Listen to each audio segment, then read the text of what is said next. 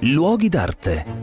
un cordiale saluto da Marco Carminati, siamo pronti all'arrivo della primavera e continuiamo il nostro itinerario nelle ville museo che l'Italia ci offre. In particolare torniamo nelle terre di Parma, dove eravamo già stati qualche puntata fa per vedere il labirinto di Franco Maria Ricci e andiamo a visitare la bellissima fondazione Magnani Rocca. Si trova a Mamiano di Traversetolo, che è un paese a sud di Parma, verso le colline, non molto lontano da Parma, ed è eh, una collezione, un luogo che venne creato creato da Luigi Magnani, il quale era un imprenditore del tesoro che c'è da quelle parti, cioè il parmigiano reggiano.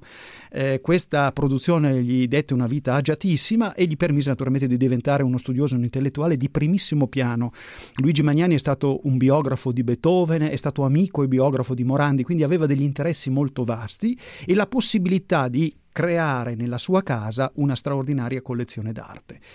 Noi se andiamo lì incontriamo per esempio uno dei più grandi e importanti quadri di Francisco Goya, è il ritratto dell'infante di Spagna, cioè del fratello del re con tutta la sua famiglia, un grandissimo ritratto d'insieme, uno dei più grandi capolavori della ritrattistica del tardo Settecento in Europa, che Luigi Magnani riuscì a comprare e portò lì. Possiamo incontrare la Madonna del patrocinio di Dürer, uno dei capolavori di questo artista tedesco del periodo veneziano, e così opere di Tiziano Giovanile e altre meravigliose opere, per esempio, che vengono dalla corte degli zar. Quindi è un luogo che già per la collezione permanente vale veramente un viaggio. Tra l'altro la villa si trova in un giardino meraviglioso, un giardino